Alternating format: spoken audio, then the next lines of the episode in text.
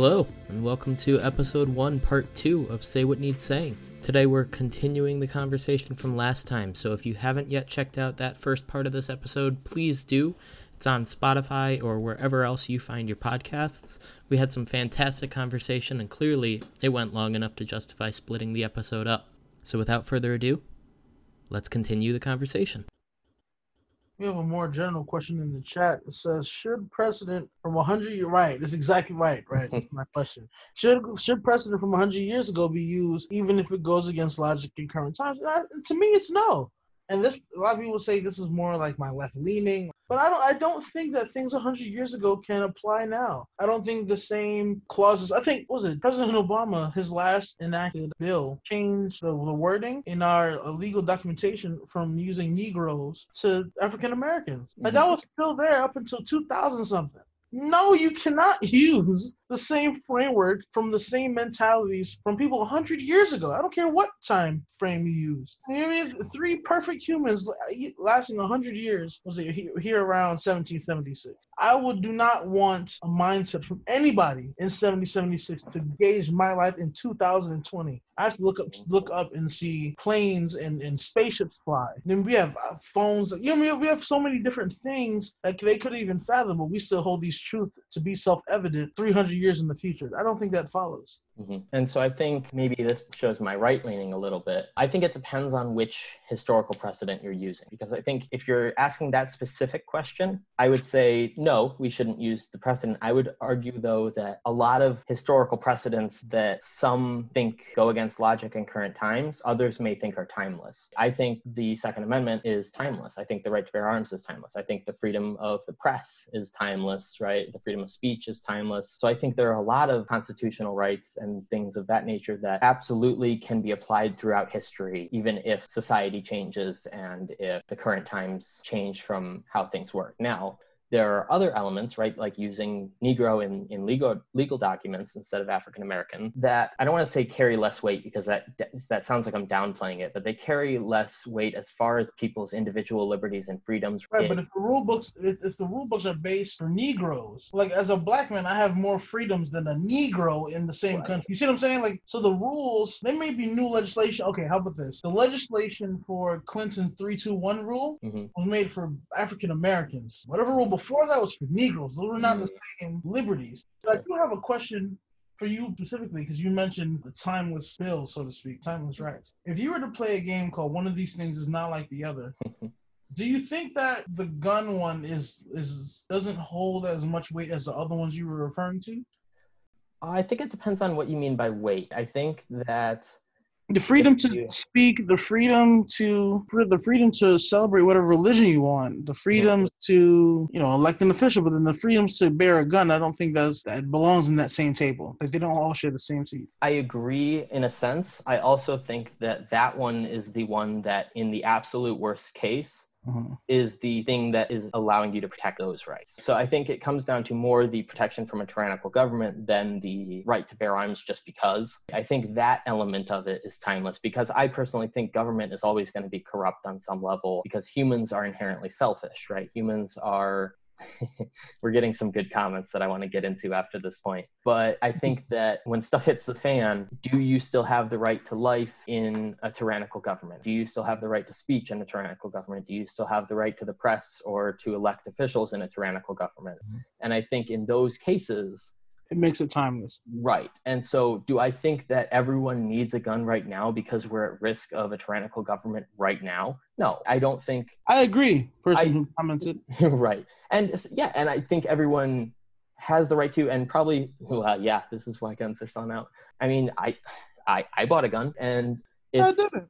Yeah, yeah, I, I have a shotgun, right? And I bought it. I, I had plans to pre-corona, so this wasn't a panic buy. But mm. I had always wanted a shotgun because we shot skeet down at some family's property. it was super fun, and I wanted to do it again. But you know, even I bought one. And wait, so, wait, Zach, Zach, I'm not gonna allow you to do that. I'm not gonna allow you to say because you bought it. When did you buy? It? You bought the shotgun during pandemic, right? Well, yeah. So technically, yeah. But so I was. You, you, didn't buy it because you enjoyed skeet so much you had to buy it and you had an itch in your pocket. You bought it due well, to it was already on the list, I should say. But yes, so I think that maybe that did play some role in it. I don't know. At least, you know, I can say that it didn't, but who knows. But yeah, I think that whether or not you think the current administration is capable of tyranny and mm-hmm. authoritarianism and fascism, I think that governments across the world have shown, if not their openness to corruption, at least their incompetence. and that's why I think it's more timeless. But anyway, I think we should get into some of the comments because we've had some good conversation starting.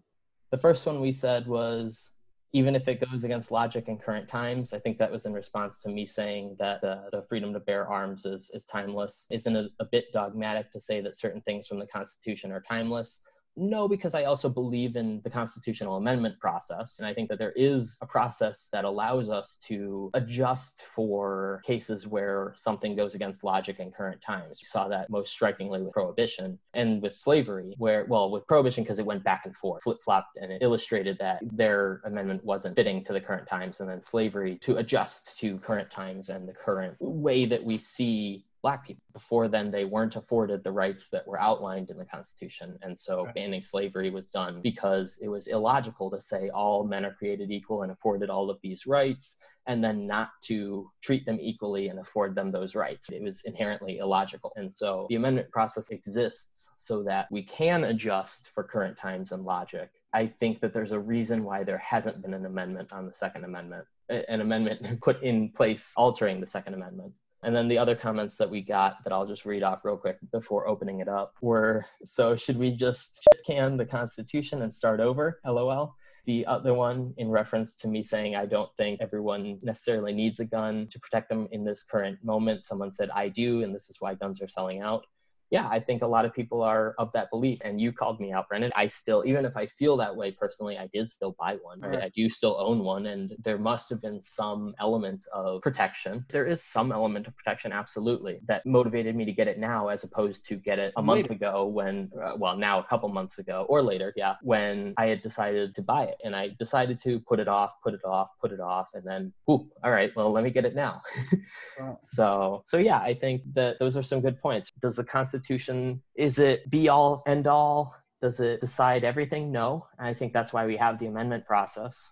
Very good point, commenter. Someone, someone said Trump threatening to bring the military into states to regulate, but he has, though, in regards to the Chaz in Seattle. He brought in Homeland Security to tighten everything up. Mm-hmm. Yeah, I, so I don't know what his legal justification is, and so I don't know whether or not that was used, like the whole justification of using it on federal property was used, or I, I don't know. But yeah, a lot of people are, are saying that this is government overreach, and that you know, and a lot of even conservatives believe in the idea of states' rights and the state's ability to handle their own problems. Now, the counter argument to that is if what's going on in the states inherently threaten the country as a whole on any level and the state is unable to handle it, then the federal government may be more justified in stepping in. But the argument is whether or not you think that's the case. Is what's happening in Portland going to threaten the rest of the country? Is mass protests in a couple large cities going to affect the country as a whole? Is that enough justification for the feds to step in and say, I'm not doing this for the state, I'm doing this for the country.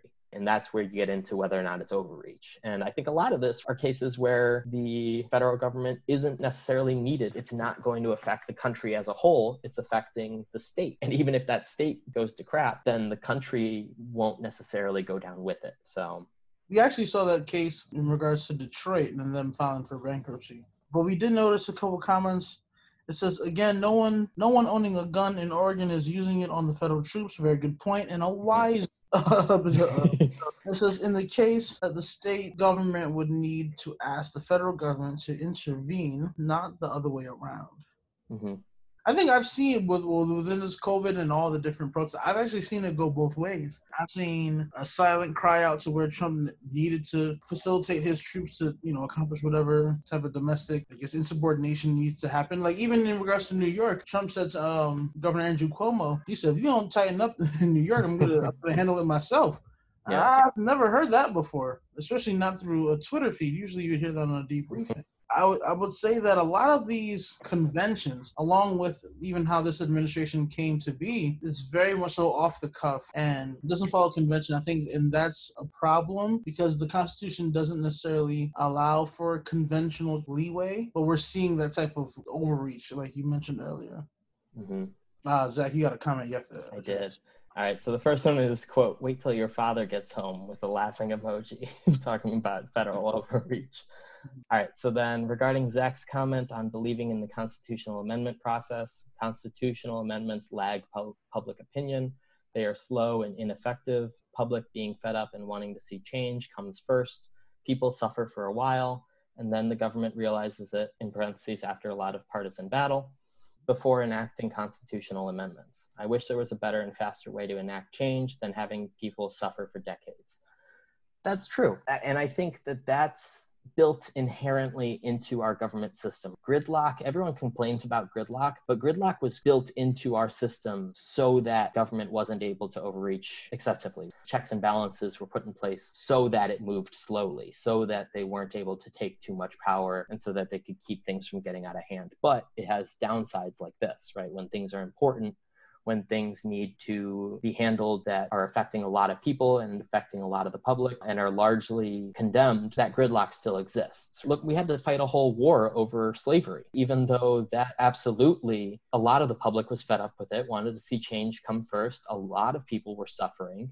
And then finally, the government realized it. And after a lot of partisan battle, quite literally in that sense, constitutional amendments were enacted. The trade off with gridlock Right, but even in regards to you know how long the process can take, the process doesn't have to be long. After the 2001 9/11 attacks, within 2003, I think, but it took Bush like a, maybe four months to have troops mobilized in the Middle East. Like, it, if if it was necessary, if it was deemed necessary by all three branches, it'll get enacted rather quickly. I mean, if you look at any major, I guess, amendments that we have to the Constitution or any type of additional uh, rights that were written into law, the civil rights movement of the 60s were only six days. hmm It wasn't a week long thing. It wasn't people. It was FDR had a lot of pressure, a lot of pressure from the South, and they said, "Listen, either we you do this or we continue going to war with these people." And he said, "All right, let's let's uh let's release segregation." And then that's literally how it happened. We're very boiled down and very a castaway of important times and dates and figures, but that's roughly how it went. It doesn't necessarily have to take this long, and we see that with Trump. You can mobilize people without getting, you know, it's almost like he's executive ordering almost every decision he makes.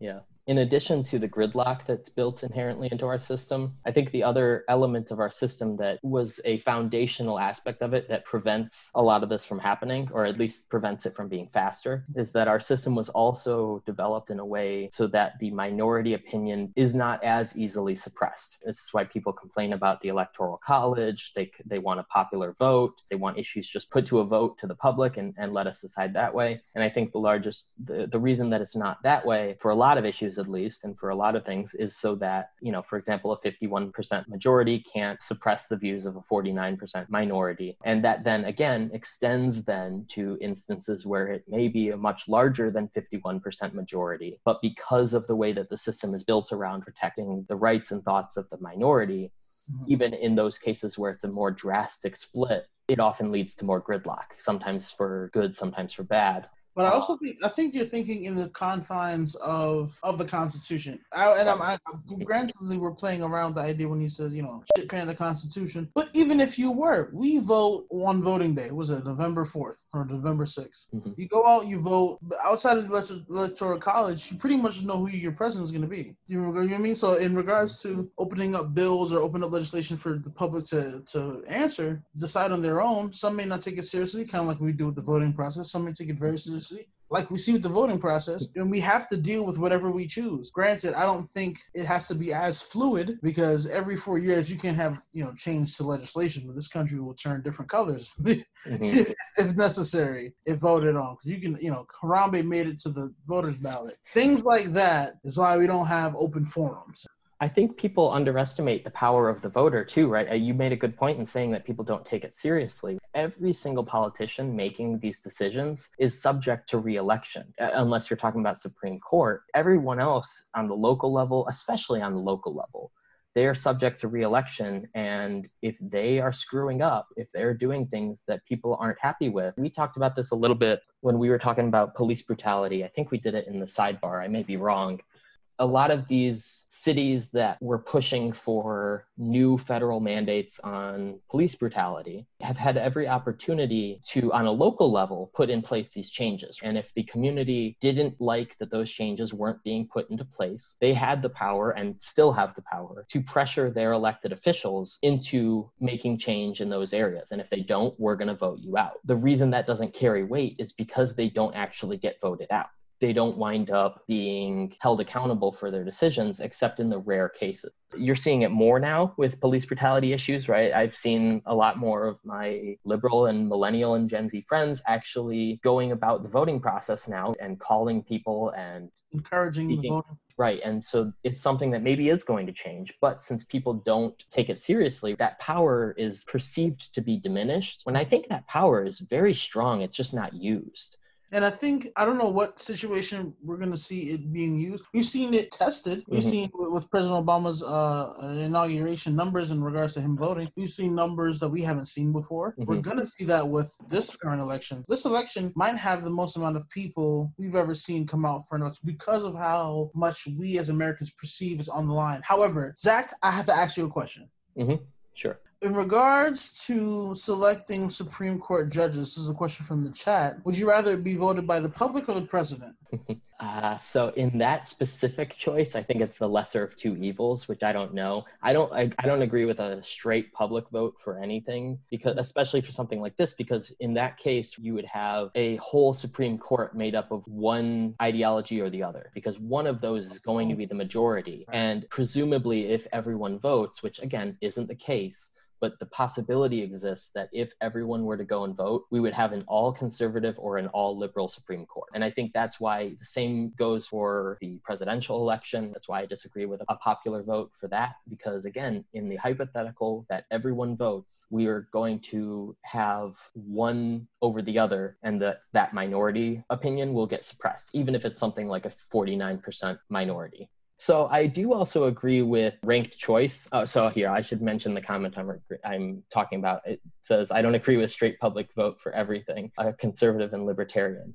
I, yeah, I, I think that things like the Electoral College and you know other institutions that are used in place of a popular vote are put in place to protect the minority opinion. But I do agree with ranked choice. I think that ranked choice should be so for those of you that don't know ranked choice voting is the idea that on the ballot list your first choice your second choice and your third choice etc if your first choice doesn't get the majority those votes then go to your second vote. For instance, if there was a libertarian and a conservative and a liberal, you could rank libertarian one, conservative two, liberal three, or or maybe I would, I don't know. And then so you know that would allow for a third party stepping into the arena, whereas right now they really don't. And so I think that when it comes to that comment about I don't agree with a straight public vote for everything, that could be seen as restricting someone's rights, I guess on some level. I think that maybe that's what they're getting at. I think that the risk of, and again it goes back to your you have your rights until they infringe on other people's rights, and so I think you have the right to represent representation. But if your right to representation is excluding 49% of the country from having their right to representation, then a compromise has to be made. But yeah, I get it. I'm not always, you know, I lean left sometimes, I lean right sometimes. I'm just mostly on the right um, with a lot of issues. I'm not going to say that I'm completely above having certain views that may go against typical conservative or typical libertarian ideologies, too. And I feel as if this conversation will come more as the election pulls closer. Strictly, I guess, looking at the fact that these labels don't allow for the complexity of what we're trying to solve here. There's there's a little too much connotation and denotation being used for such complex topics and that mm-hmm. you have to confine yourself. That's why a lot of people have issue with the two party system. Right. A lot of people are not even voting or will vote because they just they want to. The whole reason why we have Trump because people want to quote unquote spice it up and go against convention. Yeah. Uh, people maybe the convention even we see because people had if you had a problem with Bush and Obama, you're gonna have a problem with Trump. So if you had a problem with the convention for the majority of what you're looking at as your generation, Mm-hmm. You're like, what am I doing here? This whole convention is nonsense. It's been shitty before. We've seen Obama, which you know, take your perspective on. You see Trump, take your perspective on. You're like, something here doesn't work because there's still a majority of a significant amount of people who are being negatively affected here, right? Like, based off these two ideological powerhouses, such as you know, Democrat and Republican. Yeah, absolutely. And I think that's that's why I agree with ranked choice. I think it allows for a third party to to arise. I don't know where, you know, how you would legislate it, right, without legislating just because you're already allowing third parties. They do still exist. They just don't win because no one thinks they have any chance. So there's no way to legislate their inclusion outside of something like ranked choice where people can avoid the fear of their vote going to waste by voting for a third party. Because if they're, you know, let's say it's Trump Biden and you want to vote for Bernie. Let's say that Bernie is the third party. He, he ditches the Democrats and he runs as a progressive third party or something. Mm-hmm. Let's say you really want to vote for Bernie because you believe in him, but you think based on his performance in the primary primaries or based on his general following, you know, the demographic of his following and their typical turnout, you think that, well, if I vote for Bernie, that's one less vote that's going for Biden. And in effect, that's giving Trump one more point. Or vice versa, right? If a libertarian goes on the ticket and you think, well, if I vote for him instead of for Trump, you know, that's uh, in effect one more point for Biden, that gets taken off the table with ranked choice. That you can still, you know, vote for your top choice, the one that you think represents you best, and it won't get quote unquote wasted, right? It'll go to your second choice if need be. But it'll also show the support levels for these parties. Because, on the one hand, yes, it allows you to alleviate that fear, but it will also allow for public perception of their support. We don't know how many people are sitting there saying, well, if it was a third party, I would vote for him, but it's going to waste. This would then show that. This would show, like, okay, the so and so party got this many votes when we allowed for it which we I think we have to discuss one day because that was such a polarizing topic, regardless of who you voted for. The mm-hmm. idea is: is your vote wasted on the third party? Uh, so we got a comment that well, so you got someone that agreed with you, so props for you.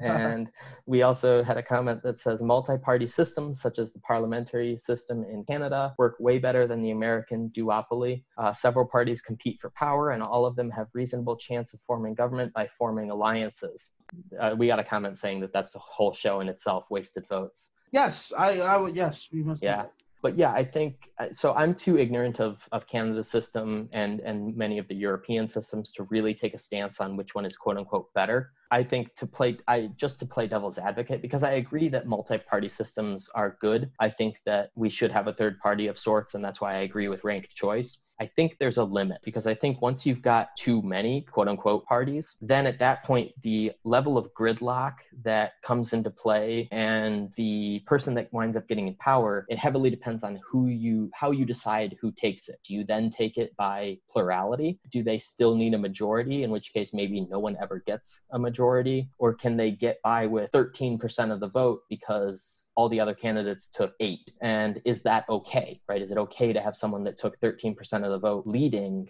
Because, so I think it, it's a tricky subject that it gets into a lot of how that system would work. I think in a perfect world, yes, I agree that it would be better. I think it would have to be fleshed out a lot more than just saying we will allow for multiple parties. Because technically, again, technically we have that, right? We just have, we don't accommodate it. Or at least entertain it. So yeah, let's just open it up for a minute. I mean, we've we've been going for a little while. We could always maybe even break this up if we need to, though. Uh, Zoom is giving us more than 40 minutes because we used a different account. So, does anyone have any thoughts on anything we've talked about? Um, we've talked about quite a lot. Or anything, any point that you felt like was missed, or something that if you would like to tie in what we talked about and try to like summarize it, or at least go, you know, the six degrees of separation of how we got to where we're at. Mm-hmm. Or if you came here specifically for religion, uh, and you want to bring it back to that and you have something specific you want to cover, feel free to bring that up too. Right. I'm wherever the discussion goes, I'm fine with it. But I don't want to take away from someone who specifically came here for something and didn't get it. So if anyone has any thoughts about anything, you know, constitutional rights, religion, your vote, maybe your vote not counting, we'll we'll pass on that one, right? Because we'll do a we'll do a show on that one because that one sounds like that'll have. I'm already ready for that. yeah, yeah. So we'll do that one separately. Does anyone have anything else they wanna they want to touch on? I just want to say also thank you for everybody who is commenting or participating in the chat. It's greatly appreciated on our end. Exactly what we wanted and envisioned wise for this podcast. Mm-hmm. Yeah, for sure. Thank you all. This platform of open discussion, right? This is what, like Brandon said, this is what the goal is, especially because we're getting such heated topic that clearly have people disagreeing. And that's good, right? That's something that we, we need to do. Aw, we got to thank you guys. Thank you.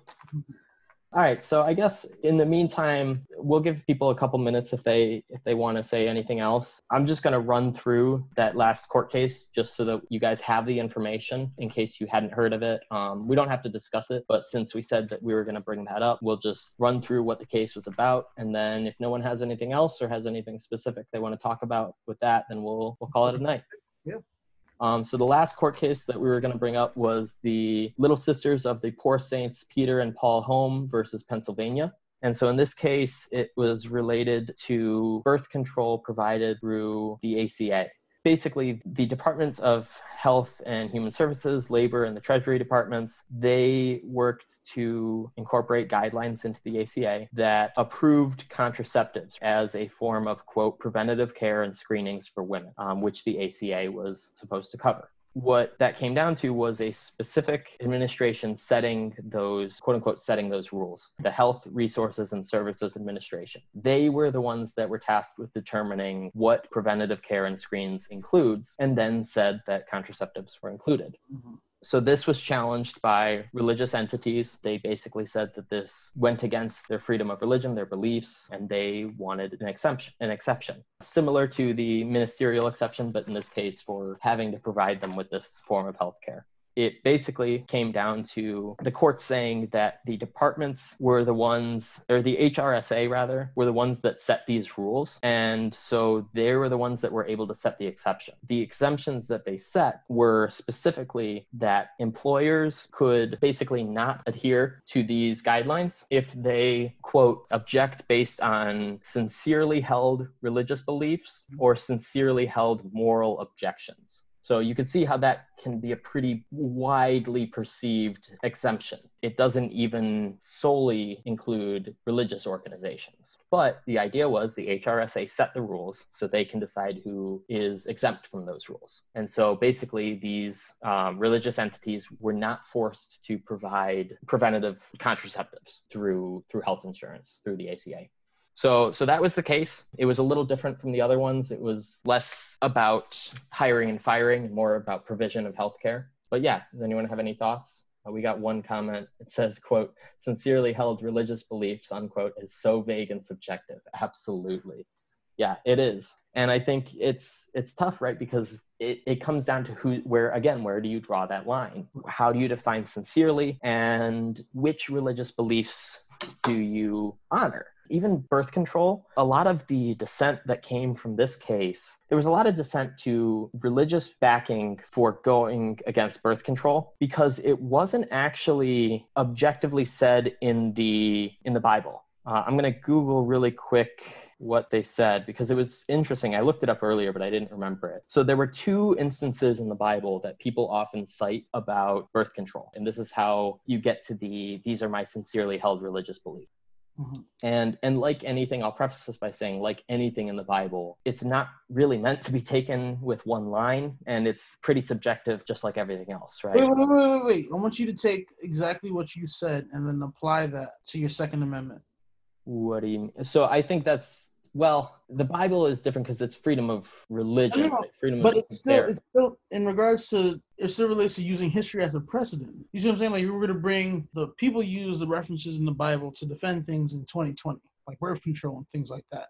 hmm I think that's the issue in and of itself that we can go back on things outdated, so to speak, on things that require a dated response or dated I agree and I disagree. I think that using the Bible to outline your religious beliefs is fine because that's right a, a large not, basis of it, right? I think it right. comes down to what your interpretation of the Bible is. Yeah, but it's not and, at this point. The birth control is not a religious belief.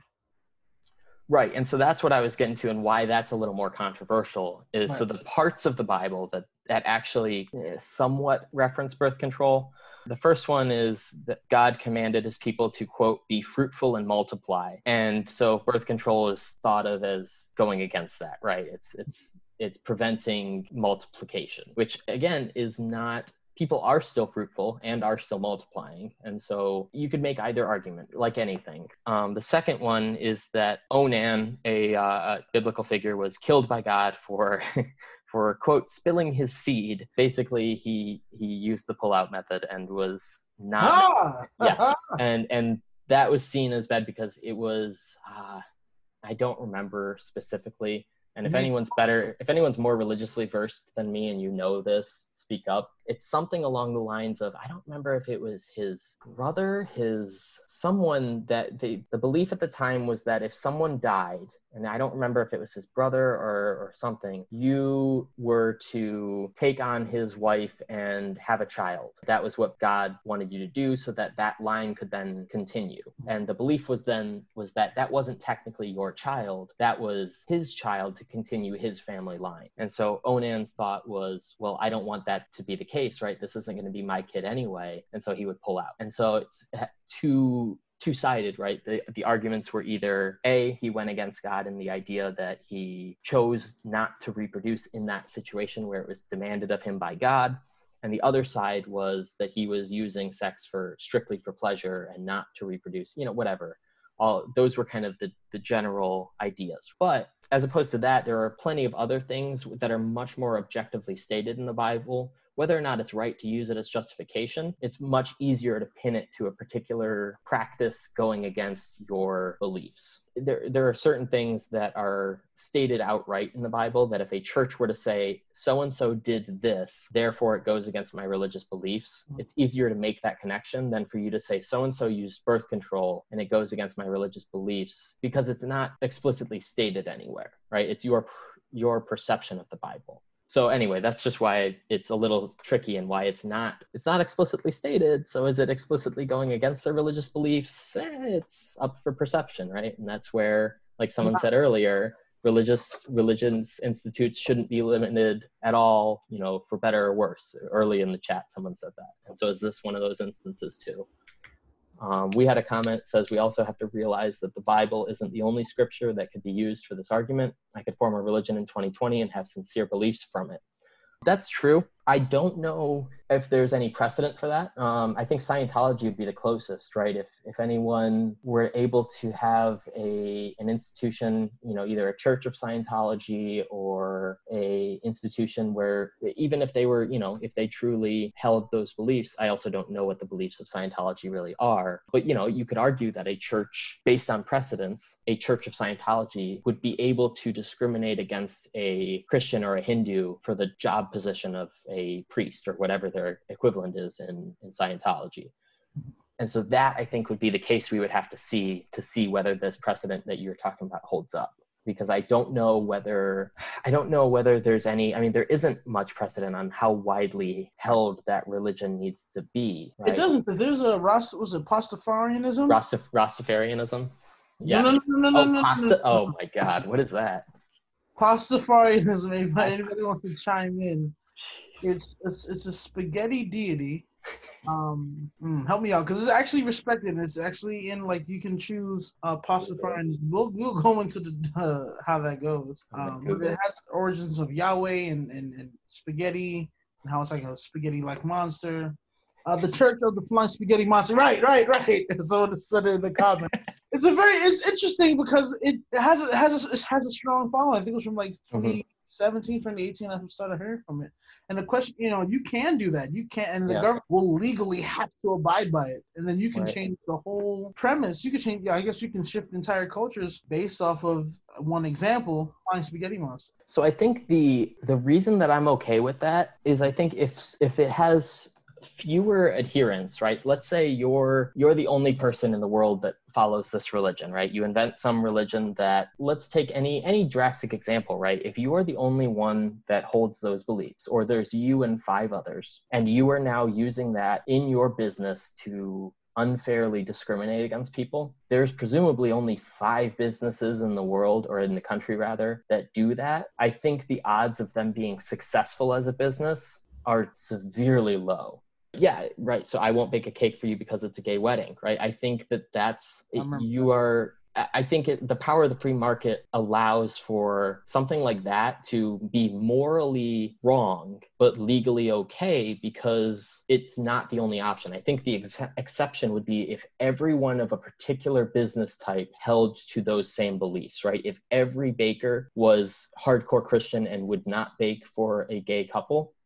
That's true. then like, that's an instance where it's, that someone has to step in, right? But that's not the case. Even with a big religion like Christianity, there, that's absolutely not the case, and it doesn't, you know, their right to, I don't know, to get their cake, but like there's there's Yeah. bars um that are 28 and up, hmm but right, that's not every single bar, and le- alcohol is legal at 21. right. That's a good example, right? Because it's it's that's ageism anywhere else, right? And there's you are not allowed to discriminate based on age. You can sue someone, right? If you think that you were fired for that was one of the cases that ministerial exemption exception got these churches away with because one of the teachers was accusing them of firing her to replace her with a younger applicant. And so you're not allowed to do that, right? You'll get sued. But if you do it in that instance, right, as a bar, that's something that on a state level, or even maybe uh, is it on a locality level that they're allowed to do that? Or is it just because it's that bar, right? You have, as a business owner, you're allowed to, to turn away service based on pretty much anything. Mhm.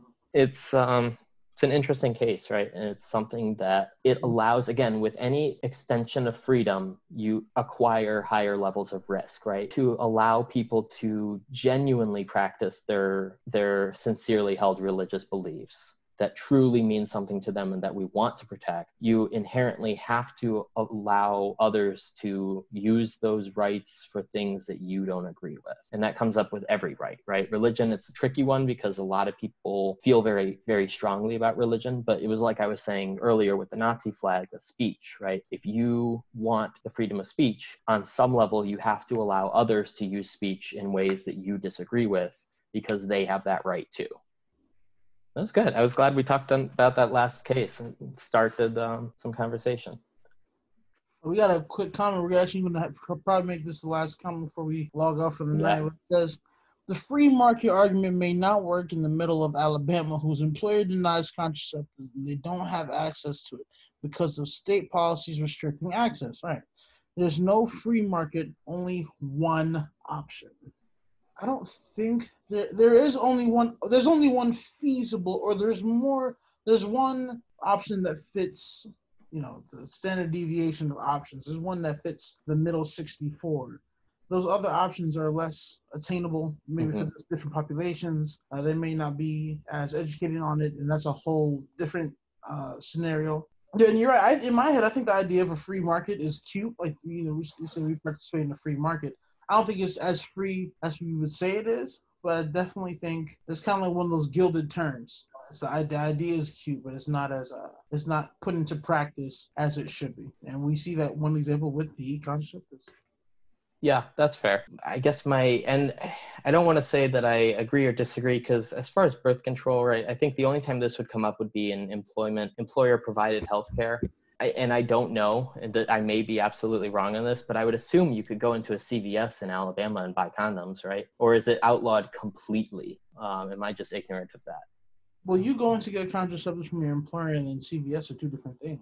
Right, and so I think that's where the difference is between um, Oh, okay. a right and a privilege, right? You have a privilege to Buy it. acquire birth control in some way. You don't have a right to it necessarily. And some people would argue that differently, right? Some people think healthcare is right and that birth control is healthcare.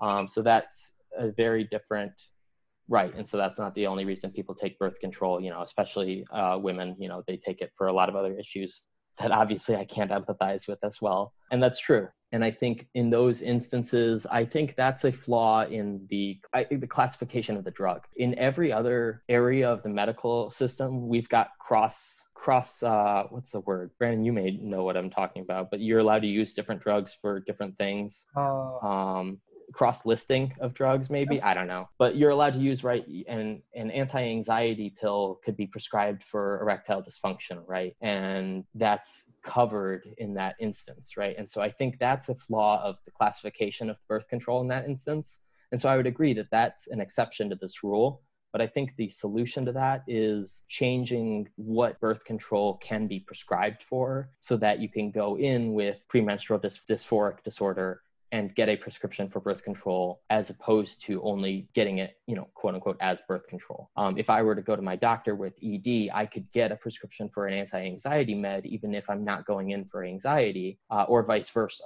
And so I think that classification should change, and that would allow for these issues to disappear.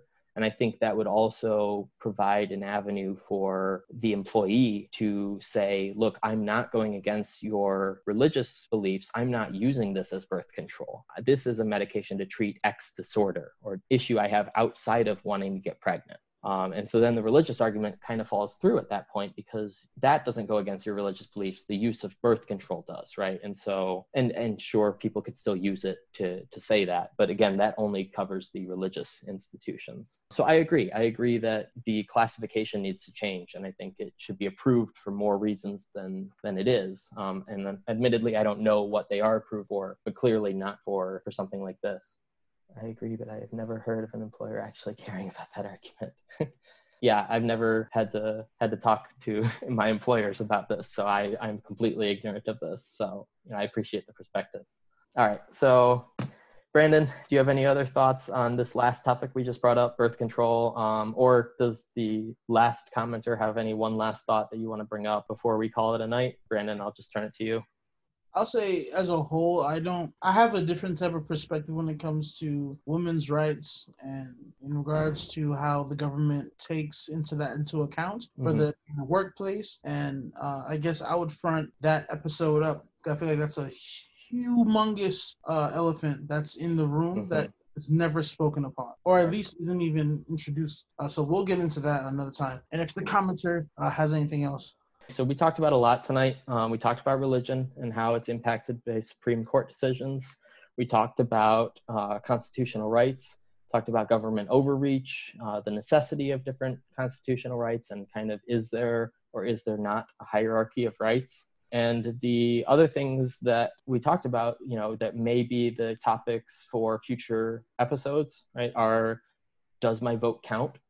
Uh, should we have multiple parties so that my vote does count? Is there a better way of approaching it than we currently do? And then just recently, women's rights or women's health and government involvement there.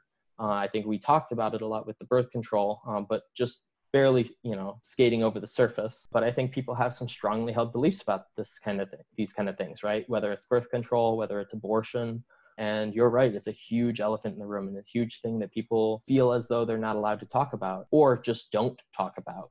There's a lot of animosity that's inherent in these issues. When one group thinks that their rights are being infringed upon and the other group doesn't think that, then that's a huge conflict right there.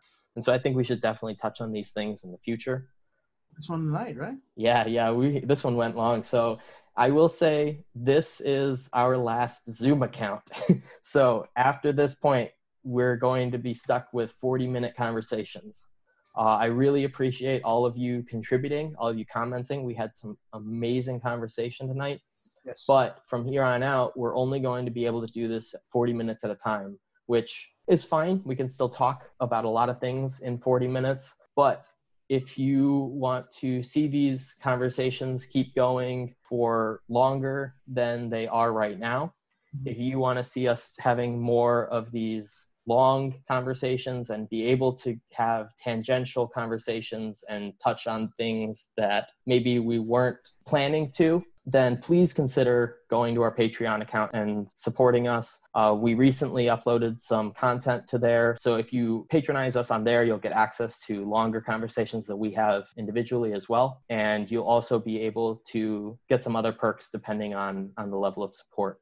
If you haven't already, please like us on Facebook, like us on other socials, uh, follow us on Twitter, and please tell your friends about us. Tonight was great. We had what we have now five. Uh, we've got five people in here outside of me and Brandon. It's great. We had some fantastic conversation about some very touchy subjects, and I think that we had some disagreement, but no no hate. I'll say we had disagreement, but no And hate. even even if there was hate, this is the platform that we're, we're trying to allow this platform Right. to be able to house that level of scrutiny.